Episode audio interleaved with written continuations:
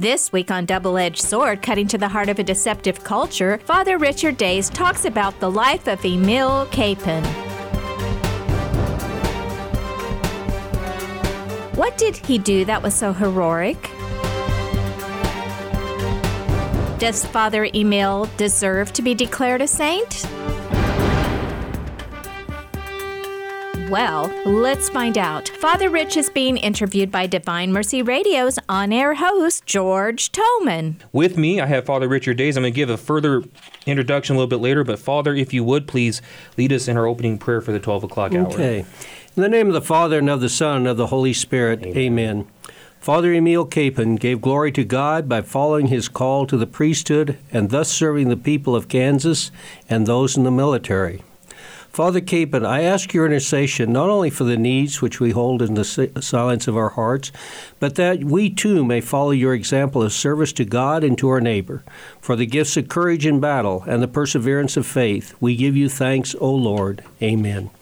In front of me today, live in studio, we have Father Richard Days. He has served our country for 28 years as a military um, veterinarian before making the decision to serve God as a priest.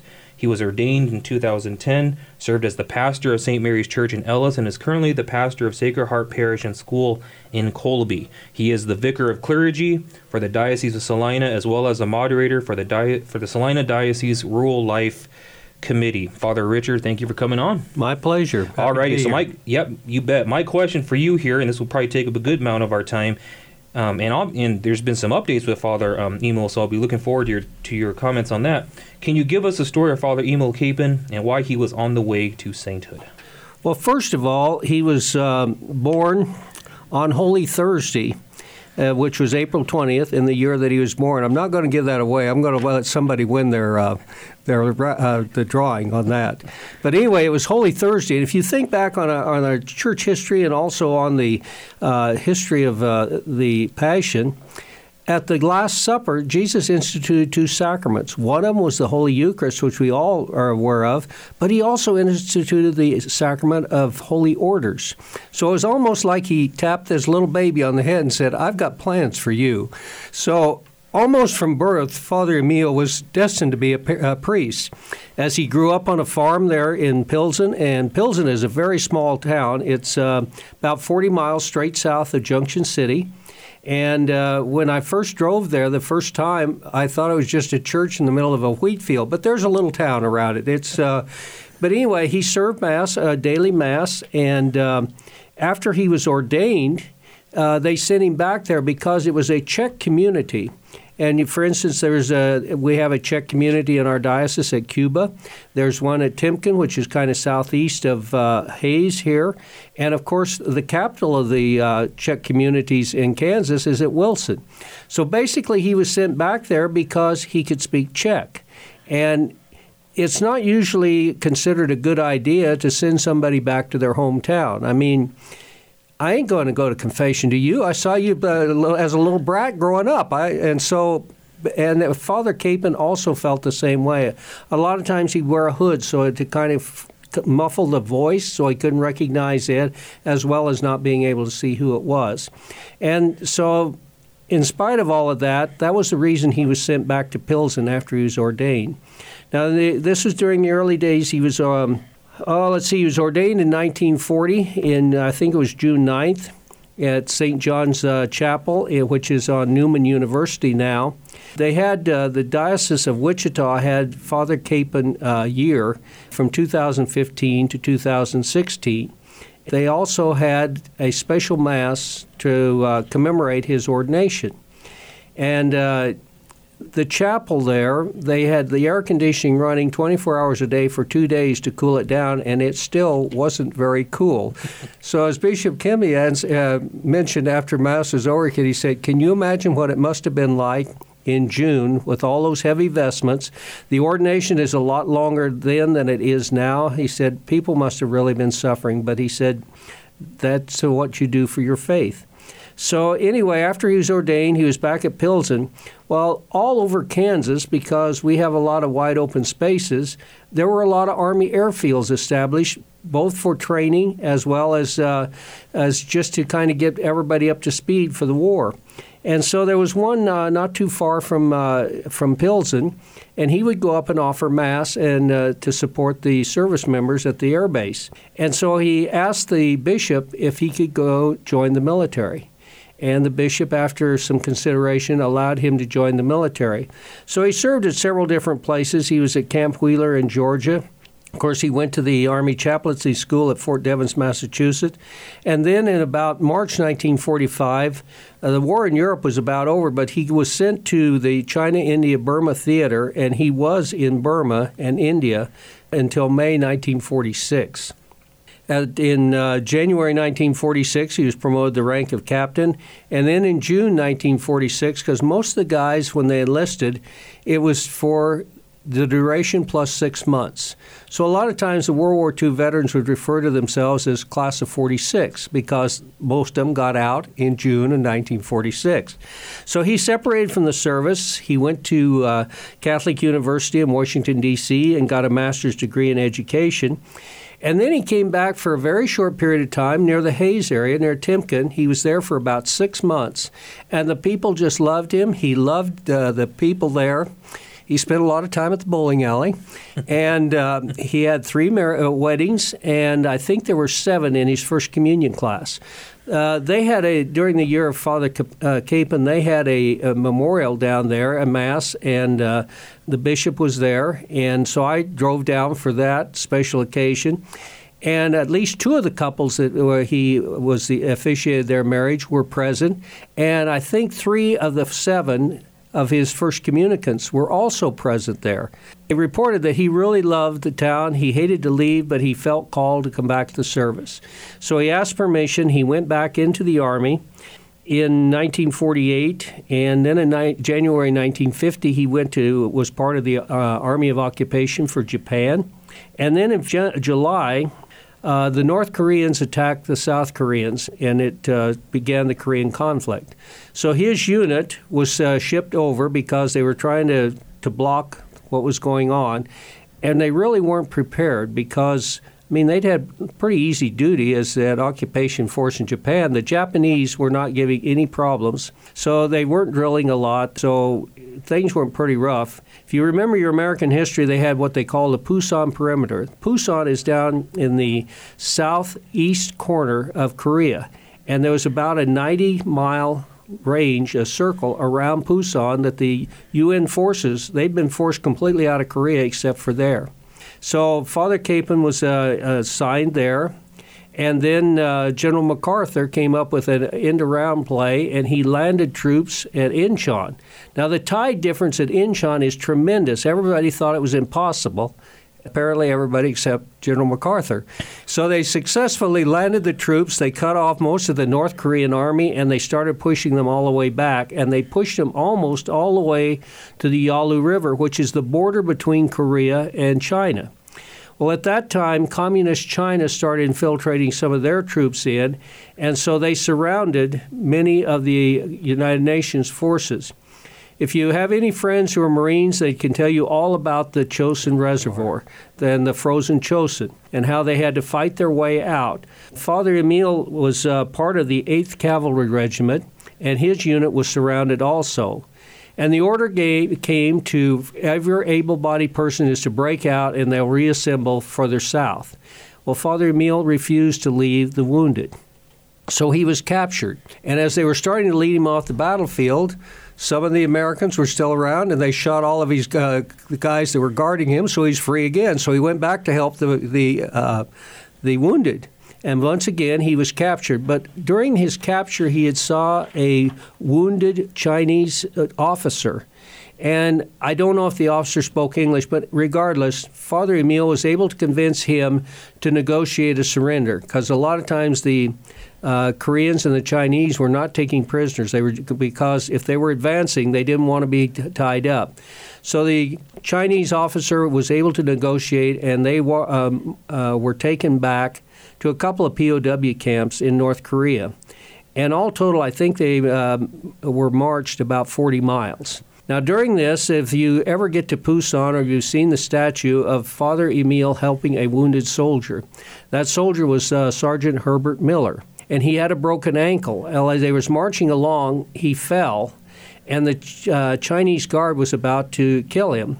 But all of a sudden, this little guy pushes the guard out of the way and helps Sergeant Miller get up.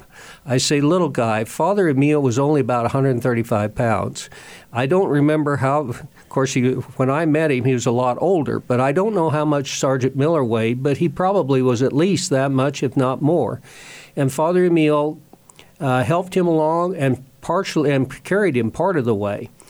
Now, you would have expected if something would have happened, the guard would have shot both of them. But he was so surprised that somebody pushed him out of the way that he didn't do anything. So that in itself was a, a very good coincidence. Father Emil also convinced all of the other soldiers, and seeing his example, they started helping the other folks who were began to fall out, were wounded or hurt, and they helped all of them get to the camp. Basically, once they got there, it, and it's customary to separate the enlisted from the officers. So the officers were in one camp and the enlisted were in another. So Father Emil would uh, sneak out at night and go over and visit the enlisted to give them encouragement, to offer uh, to lead prayer services, and uh, to keep them um, well motivated, as well as the officers. He also, because he grew up on a farm, it was pretty handy and so he'd find pieces of, um, of tin or uh, corrugated steel, and he beat that into pans and uh, or, or, bowls, and he'd boil water. And so every morning he'd offer somebody a cup of coffee. Well, it was just a, a, cup of boiled water, but it was something to refresh them. It was also almost the corporal work of mercy of greeting, uh, welcoming the stranger. Uh, he also prayed to Saint Dismas, who was known as the good thief because a lot of times when he break out at night, he'd break into the uh, North Korean supply stores and steal food. Actually, he was liberating food. We don't steal in the army; we liberate. so he was liberating food for the uh, inmates, and he encouraged them very much to share with each other. A lot of other camps, yes, they did. Uh, when they got it, something it was all mine. There was no sharing. But Father Kapaun, uh, for most part, in Camp Number Five, everyone shared uh, what they could. Also, there was having as many as 12 a day dying because of starvation, because of uh, disease, because of lice and dysentery. And so it was a task that nobody wanted to do, but he would volunteer to help bury the dead. Now, they would take the clothes and he would wash those and clean them up so that someone else could use those clothes and the blankets. He also took a blanket and he made uh, socks for some of the inmates, uh, inmates, some of the prisoners, so that they would have dry socks to, to wear. And he did this. Uh, they, he was captured in November, and but in 1950 um, he developed a uh, blood clot in his leg. He also had uh, he was suffering from dysentery himself, mm-hmm. and so on May 23rd, 1951, uh, was when he died in the quote hospital that they had at uh, camp number five. And a lot of the prisoners didn't want the guards to take him away because they knew it wasn't a hospital, it was a death house. But, uh, the North Koreans saw a chance to get rid of some one of their biggest headaches by taking him away, and he did. He died of starvation and dysentery, and as well as his blood clot on May 20, uh, May May 23rd, 1951. Mm, sure, I right. got that date. Yeah. Oh, that's good there, Father. Just now. Well, essentially, uh, he really uh, inspired all of the, the whole Camp 5. A friend of our family, uh, Hershey Miyamura from Gallup, New Mexico, was awarded the Medal of Honor during his, uh, the Korean conflict. He was also captured. And when the, someone asked him about it, he said someone like Father Kapaun could have made a big difference um, because he kept people from giving up. He also was inspiring to a lot of them there was a later prisoner of war, a captain, and I can't recall his name, but he was a Jewish. He wasn't even Christian. Had heard a lot about Father uh, Emil, and so he uh, carved out of wood that he found there in the camp a crucifix, and he used barbed wire from the camp for the uh, uh crown of thorns. Now, in 19 after the uh, ceasefire, when they had exchange of prisoners, the guys in Camp 5 smuggled that crucifix, and it's fairly large. It's about four feet high. They smuggled it out with them and brought it back, and it is now down at Kapaun Mount Carmel High School in Wichita.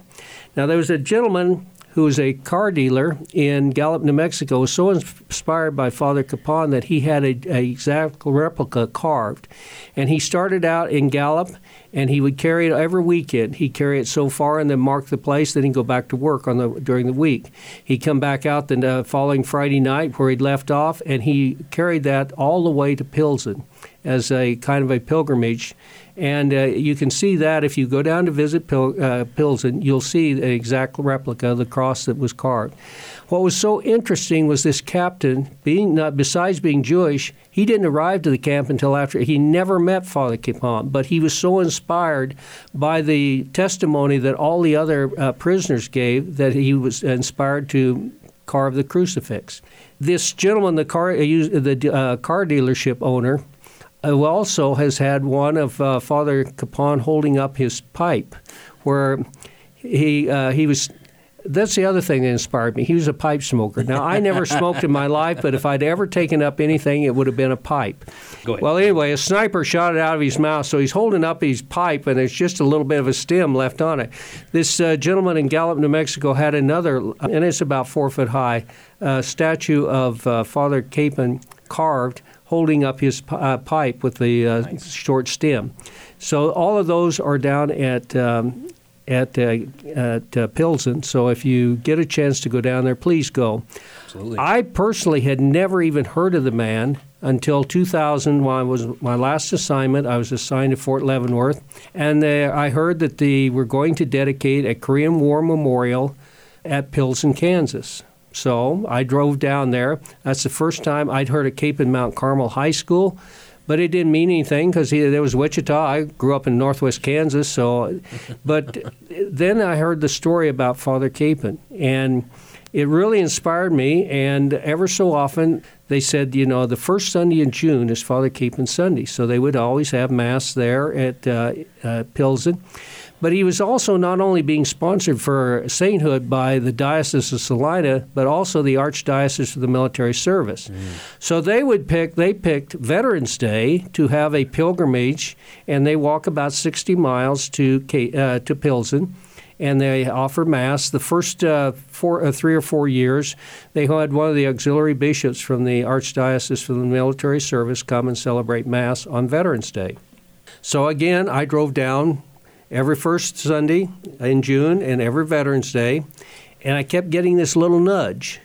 And um, plus, there was a lot in common. He was a farm boy, so was I. He was in the Army, so was I. He served in Korea, so did I. And so all of a sudden, and I can't prove this, and uh, they can't send this in as a miracle, but I think he's the reason I'm a priest today. I think besides the little nudges, he finally kicked me in the seat of the pants and got me in the seminary. So I think um, those of you from Ellis and those of you from Colby who would like to have a better priest, blame Father Kapaun because I'm the reason I'm there. We need to take a short break right now, but stay tuned to Divine Mercy Radio. We'll be right back with more about Father Emil Kapaun.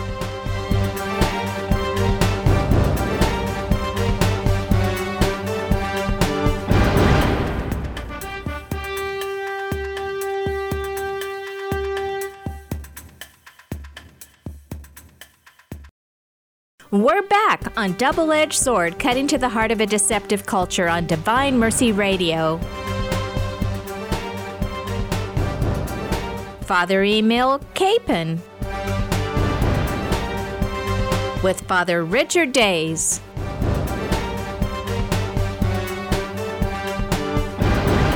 George Toman conducts the interview. So, Father, what else would you like to share for us? Um, well, essentially, very recently they found his remains. All these years since about 2000, when I and I've taken, I took uh, the fourth, fifth, and sixth graders from Ellis. Uh, I think three about three years. We took them down to uh, a visit to Pilsen. I've taken uh, two groups from. Um, Colby down, and it's a long drive from Colby. But but all these years, I've been telling everybody that Father Kapaun was buried in a uh, mass grave near the Yalu River in North Korea. Well, very recently, a bunch of the parishioners almost broke down the door of, this, of the rectory trying to tell me they yep. found Father Kapaun's remains. Yep. And a, we had uh, confirmation two weeks ago, and a lot of the confirmation students, of course, they had been fourth and fifth graders at Colby, and now they're in the eighth grade. They were wanting to make sure I knew that Father Kapaun had been found. what had happened apparently was in about 1954, when the, during the Reformation, they brought back about uh, over a thousand unknown troops, and they were interned in the National Cemetery in Hawaii, uh, near Honolulu. It's called the Punch Bowl because it was a, a volcano at one point. And when I was stationed in Hawaii, I'd take all the visitors. We'd go up and visit the uh, Punch Bowl, and a lot of times I'd go up by myself. Now, I may well have visited Father Emil's grave and didn't know it because it had been marked yeah. unknown. I did always visit Ernie Pyle, who was a war correspondent, a very famous war correspondent from World War II, and also Onizuka, who was the, one of the astronauts that went down in the Challenger. Both of them are interned in the uh, in the uh, cemetery there at the Punch Bowl. But on Hickam Air Force Base, they have the DoD has a laboratory for identifying remains. So quite often, when they find, come across a uh, plane that went down during World War II, they uh, recover the remains, take them back, and try and identify who it was. And they have pretty good luck with World War II because planes would, would usually go in about 300 miles an hour at the most. During uh, Vietnam, it was a little more difficult because jets go a lot faster, and by the time they hit, it, it, pretty much disintegrates everything. But they still have been able to recover some remains that they can try and identify through DNA. And Father Kapaun was one of them that they were able to identify. At this time, as far as I know, his remains are still in Hawaii, and they will eventually be sent to Arlington National Cemetery where they'll be held until the family determines what they want to do. I suspect he will be brought home to Pilsen for burial. I don't know that for a fact, but I suspect that's probably what will happen. The only unfortunate thing is, if they could have done it eight years ago when his brother Eugene was still alive, it would have been so much greater. But yeah. it didn't happen. Where where is he at in the canonization process? Is and what can we do to help? What are some of the practical ways that we can do as a listening audience here? Well, basically, it always helps to pray. And um, I will probably, sometime before I get kicked off the air, uh, give you a prayer that you can pray for his eventual canonization. He was declared the servant of God, but then the next thing, in fact, last March, they were going to. Uh, to go to the Pope, uh, Pope Francis to have him declared venerable, which actually they check his uh, history and everything to find out if he did lead a venerable life. As a servant of God, he did, had an admirable life, so they checked all of his life history. They checked his writing for see if he wrote anything that was against the theology and the doctrines of the church. And then they kind of checked also his life. Did he lead a virtuous life? And if he did, then he would have been declared venerable. They were just ready to do that when the COVID 19 pandemic, uh, pandemic hit, hit, and that called everything to a halt. Hopefully, within the next year, he will be declared venerable. venerable. There's also a move to, to see if he can be declared a martyr. And if he's declared a martyr, he will become beatified as blessed. That happened to another farm boy in Oklahoma by the name of, it escapes me now, Stanley, Stanley Rother. Yeah, yeah, He was murdered in. Uh, Guatemala, and uh, so the uh, the Pope declared that he was a martyr, so he was beatified, and we're also hoping for his eventual uh, canonization as a saint. I believe both of them are standing in the presence of God, which by itself is a definition of what a saint is.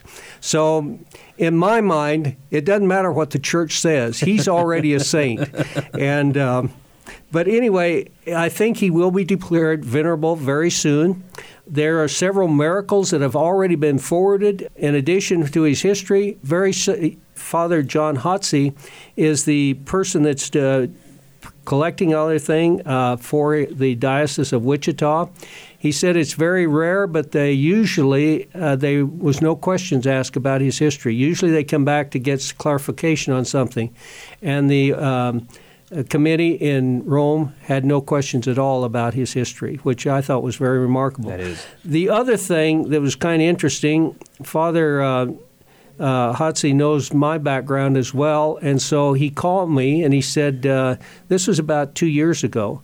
He said they are wanting to see how Father Emil Kapaun's influence on present day life. And so he said, Can you tell them the story about how you became a priest? So I wrote it up using the very same terminology I just did about getting kicked in the seat of the pants, and I sent it down to him, and I said, "You can uh, clean it up any way you need to." He wrote back and he said, "I think it's fine the way it is." So that has gone to Rome as well. No, So- wonderful. well, touching just a little bit, Father Emil is the most uh, decorated chaplain in the history of the United States Army. All of the prisoners coming out declared that he was actually a saint and wanted the church to immediately to declare that. But he was awarded several uh, campaign ribbons during World War II, several during Korea. He was awarded a Bronze Star with a V attachment shortly after they arrived in Korea. There was a uh, GI that was caught out in the open, and so he and another officer went out under intense machine gun fire and they rescued that soldier. So he was awarded the Bronze Star with a V device for valor under uh, combat situations. He was also awarded the Distinguished Service Cross, so he had uh, quite a few, but uh, people were insisting that his conduct in combat, as well as his, especially his conduct after being a prisoner of war, merited uh, him to receive the Medal of Honor.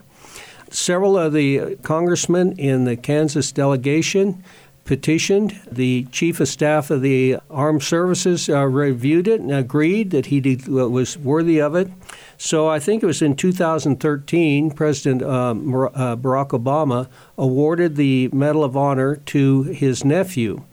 If it had done it two years sooner, again, Eugene would have been alive to have received the Medal of Honor. So that's another reason for taking the kids down to Pilsen. Most Americans have never seen a real, honest to goodness Medal of Honor, and they have Father Emil's down at uh, Pilsen on display there so people can see it. But yeah, it's uh, just an amazing individual. You often think, could I have done that? And in my heart of hearts, I don't think so. I don't think I would have had the determination that he did or the sacrifice that he did to do all of these things and to care for all of the, the service members under his care. Well, there are several possible miracles. Now, ordinarily you'd think about, okay, He's led an admirable life, so they got him declared a servant of God. Then they examined all of his his history, his writings, and everything to see if there was anything contrary to church doctrine. Now that doesn't necessarily uh, disavow it, because think of Saint Augustine. My gosh, he had several things there that you never think of him being a saint, and he's one of the greatest uh, saints, uh, one of our founding fathers of the church. So that, but the, all of these things are examined very closely. And everybody says, well, what's taking so long? The church doesn't get in a hurry on these things. They're very meticulous and very careful on it. So ordinarily, after they're venerable, then you start looking for apostle. You need a miracle for, unless they're a martyr. You need a miracle for their beatification to be declared blessed, and then you need a second miracle in order for them to be canonized as a saint. Well, we've got uh, three uh, possible miracles that they've explored in depth and forwarded all the way to Rome. One of them happened in 2006. Avery Gerleman, I may mispronounce her name, she had an autoimmune disorder and entered into an 87 day coma due to multiple organs were damaged. So her uh, parents and a lot of others in the community started praying for Father Emil's intercession. And she recovered. And later scans of her damaged lungs and kidneys showed no sign of scarring at all. Now, they had two physicians write it up. One was a pediatrician, the other was a nephrologist or a kidney doctor.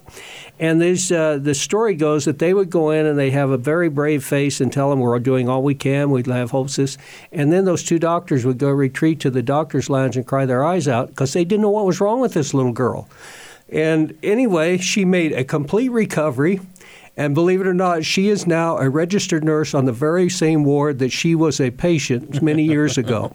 Wow. So the other one is probably more well known. It was um, in 2008, at the, or actually, uh, 2008, the opening ceremony uh, for his cause for sainthood was held at St. John Nepomucene uh, Catholic Church in Pilsen. And on June 26, 2009, Dr. Ambrio Ambrosi, who is the Roman postulator for his cause, arrived in Wichita to interview doctors about another miracle. Now, this is a claim of a 20 at that time 20-year-old Chase Kear, who was also attended uh, Fort Hays State University, and think I think he was actually out for track, or at least he assisted in coaching track here at Fort Hays State. Now, what had happened was he was a pole vaulter, and he missed the pit Mm. So, in other words, when he came down, instead of hitting on that nice, comfortable area, he missed and cracked his head on the concrete and fractured his skull. Ordinarily, that would have been instant death, but it wasn't. So, anyway, all of his friends and family started praying for Father Emil Kapaun's intercession. And it took quite a while, but he eventually made a full recovery. Now, he did something I'm not sure I would have done. About 10 days after he'd made, and it, this was several months later, he did a, another pole vaulting. Now, it was only uh, about a 10 yards. You take about three steps and you pole vault about 10 feet. But I'm not sure I'd ever picked up a No. pole vault ever again in my life. But he did. He went on to help coach it, and now he's working in a, I believe, in a, uh, he's working somewhere, I think, in an aircraft industry in Wichita. But there was a third one that uh, I don't know too much about. I just heard about it in 2011. Uh, there was a gentleman that collapsed uh, during a 5K run, and they were sure that he was dead. In fact, there was no no signs of life, but he made a miraculous recovery as well. So those three they've pretty carefully documented. As Father John Hotze said, there are several others, but he said it takes a lot of effort to get all of those documented. So they're just holding to see if they really need those others. There we go. There are probably lots of other miracles, but it's difficult to prove them. So practically all of the miracles that they submit in, in the modern day are of, of a medical miracle because they they have a panel of doctors and most of them aren't Catholic. Some of them aren't even Christian. Some of them are avowed atheists who go through and they try and tear that apart to show that yes, uh, medically that we could have done this. And so the miracles like mine, where I think it was a miracle that I became a priest, there's no way we can prove that. So that's not even submitted. But a medical miracle like Chase Kear or like the young lady with the autoimmune disease, those the doctors can go through and they can search and, and say, well, there is no medical explanation. So we have no objection. They probably won't endorse it as a miracle, but they will say we have no objection. So, and that's why practically all of them are, are medical miracles. But uh, Father Emil has definitely been busy since he. Uh, Uh, Father, my, my, my last question to you, and then I'll leave it up to, to whatever else, you'd like, whatever else you'd like to talk about for our remaining time. What would it mean for the dioceses in Kansas if Father Kapaun was eventually declared a saint? Well, it's kind of nice to have your own personal saint. So, all of the farmers in Kansas can, besides calling on uh, Saint Isidore, who is the patron saint of farmers, saying, uh, Father Emil, you used to be a farm boy. We need some help here. So it would be nice you have. It's almost like you have your own personal saint. Obviously, he's worldwide, and anyone can pray to him and ask for his intercession. They can do that now. In fact, they do do that now. I would especially s- suspect that in Korea there's several people praying to Father Emil. There's several army chapels that have a stained glass window dedicated to his memory. There's even a few chapels that are dedicated. There's one at Fort Riley, Kansas, that's dedicated to Father Emil. The military definitely would look to him. There have been since the Civil War, there have been five, only five Catholic chaplains. There are all the chaplains that have received the Medal of Honor have been Catholic since the war between the states. And two of them, Father Emil and Father Vincent Capodanno, who is the Grunt Padre, he was a, a Navy chaplain who was serving with the Marines in Vietnam. Both of them are servants of God. And hopefully someday, someday soon, I hope, because I'm getting a lot of gray hair now. I would like to have it before, uh, in my lifetime, have them both uh, canonized as Yeah. saints of God. Well, basically, as I I was uh, spent almost 28 years in the army, so I got to see a lot of the world, and I got uh, two master's degrees. Thanks to all of you wonderful taxpayers that paid for it, and I'm very grateful for that. But after coming back and uh, Everybody says, Well, where would you have liked to have lived? I said, Well, you see where I came back to. I came back to western Kansas. And so I decided I need to see Kansas. I've seen the world, but I need to see Kansas. So I encourage all of you to go to Pilsen sometime. On Tuesday afternoons, they give tours. If you have a group, give them a call. They'll set something up for you. And especially the first Sunday in June and Veterans Day, they have a very special commemorative for Father Emil Capen or Capon. Depends on whether you're German or Czech, how you pronounce it. And uh, so I would encourage you to put that on your uh, bucket list to see go to Pilsen sometime in the near future. But see all the rest of Kansas too. We've got a lot to show here. Well, I'd like to uh, lead into the blessing by this prayer. Lord Jesus, in the midst of the folly of war, your servant chaplain Emil Kapaun spent himself in total service to you on the battlefields and in the prison camps of Korea until his death at the hands of his captors. We ask you now, Lord Jesus, if it be your will, to make known to all the world the holiness of Chaplain Kapaun and the glory of his, his complete sacrifice for you by signs of miracles and peace. In your name, Lord, we ask for you are the source of peace, the strength of our service to others, and our final hope. Amen. Amen. Chaplain Kapaun, pray for us. Pray for us. May the blessings of Almighty God, the Father, and the Son, and the Holy Spirit come upon you and remain with you forever. Amen. Amen. Thank you for tuning in to Double Edged Sword Cutting to the Heart of a Deceptive Culture. Folks, heaven is not seen, but neither are these airwaves. But if you can help this radio station save souls for heaven, please go to dvmercy.com and click on donate where your donation will be seen and appreciated. You're listening to Divine Mercy Radio 101.7 KJDM, Lindsborg, Salina, 105.7 KMDG Hays, 88.1 KRTT Great Bend, and 88.1 KVDM Hays. If today you hear his voice, harden not your hearts.